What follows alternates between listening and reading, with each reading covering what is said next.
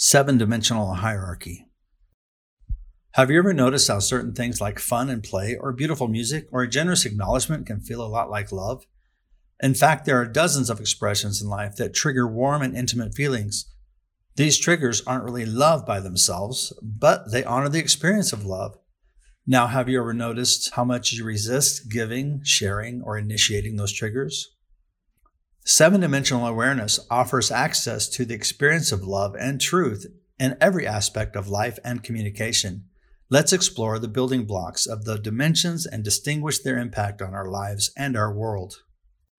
The first dimension is a line that has only length, no width nor depth. The second dimension introduces another line that gives height and width, but no depth. This is the dimension of everything visible. The third dimension is easiest for us to understand because it is a physical realm in which we exist. There are height, width, and depth all around us. While looking at a photo, we see a two dimensional surface that shows an image, yet the photograph itself has depth and is therefore three dimensional. But there is more that makes up our world than just the physical realm. The fourth dimension is time. For the physical realm to have movement, it requires time to arrive from one point in space to another. Time is the realm of the living. Before we are alive and after we are alive, there is no experience of time. While there is abundant evidence of the past before our existence, time is still the realm of only the living. The unique aspect of time is that it is only forward moving, it is strictly linear in nature. The fifth dimension is language slash imagination. Imagination is distinct from thoughts. We are thinking all of the time. We have thoughts. Yet imagining something is creative. Imagination is a voluntary thought to create images in our minds. All images exist in language. Even if the image itself is unique enough not to have a label, we can give it a description. Language authors and manipulates all the other dimensions. In the third dimension, things exist, but they do not become real until they are given a name. Not only does a name assign reality, but it also gives us the power to manipulate it or use it. With language, great pyramids are built. With language, great walls of China are erected. With language, the Berlin Wall was torn down. Language elects presidents and ruins economies. Language wages war and declares peace. Language unites in marriage and gives our covenants and contracts existence. Language defines our beliefs and our identity and success and failure. Language seeks out the cures for diseases Language kills reputations and ignites genocides. In our stories and myths of the creation, there is first language, quote, and God said. I believe that the fifth dimension of language is a dimension of order slash chaos.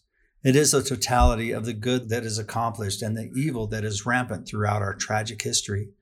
On a practical level, language is the realm of all things that communicate. Animals and insects and birds and fish communicate. Even cells have a way to communicate. But what sets humanity apart from all other living creatures and organisms is the sixth dimension of responsibility. Although the fourth dimension, time, is linear in nature, language can time travel. Cultures use language to augment parts of their history while eliminating big chunks of it and discrediting it through agreement.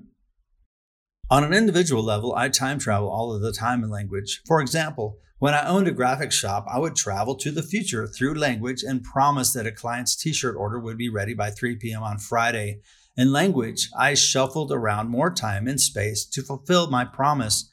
But in the experience of my client placing the order, the order was as good as done in my declaration of the promise several days before.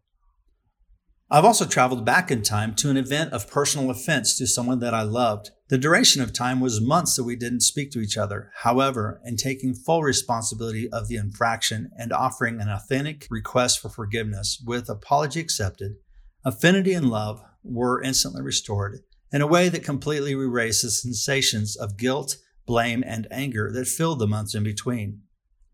I've also traveled back in time to an event of personal offense to someone that I loved.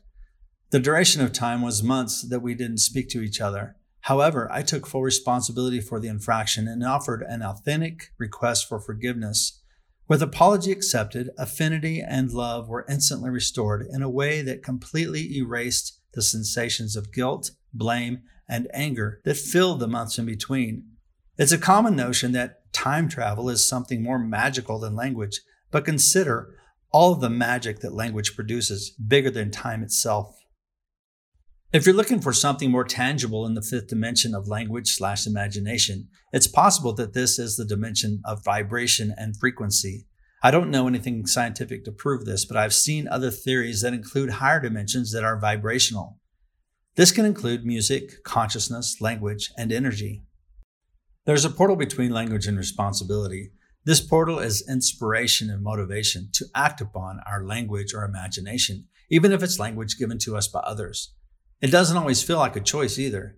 Fear is a powerful motivator, but there is no meaning of the sixth dimension inside of instinct and survival.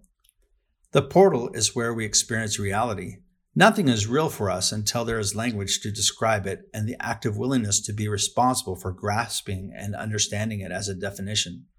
In this model, reality exists only in language plus agreement. Example Every written word must have an agreement of that intent of that word for the common understanding of the word's definition across languages. The sixth dimension is responsibility. Responsibility takes language and translates it into intentional results. Responsibility is uniquely human. It is the dimension of meaning. We have access to whatever we declare in this world and for which we can be responsible. Even to speak a human language requires the responsibility of learning and mastering certain levels of communication inside that language. Culture and society rely on responsibility for balance and community. However, there exists in this dimension a natural gravity like the gravity we experience every day.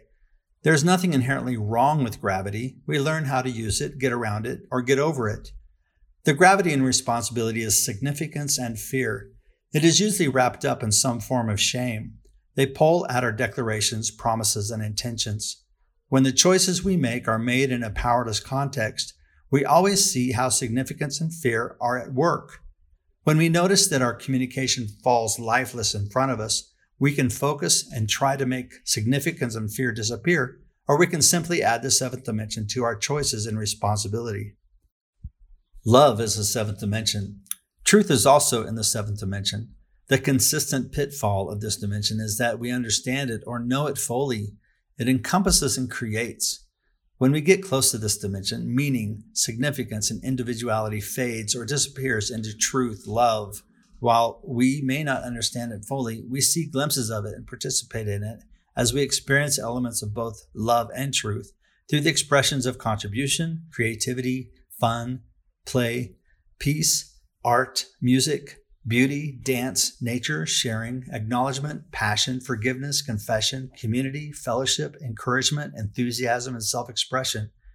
Your list may be different than this. That's quite all right. Make your own list anyway. When we learn to not only distinguish the elements of love, truth, but use them as triggers to our experience of love, truth, we discover a world where all other dimensions line up and are given flight in the dimension of love. Any good relationship counselor in a church or other community structure that follows a higher power will tell the couple that love is like a pyramid. God is the apex, and the participants of the relationship are at the bottom two angles. As each individual approaches the divine apex, they progressively experience more unity, and the distance between them decreases, the proximity increases. The goal of this exercise is for the individuals to have complete unity together at the top of the triangle diagram in such a way that their individuality is no longer distinguished. This is a brilliant illustration of this seven dimensional model. At the top is complete unity, equality, love, and truth. Please go to ericriley.com and check out my thank you for your support page to participate financially in my life. Thank you very much.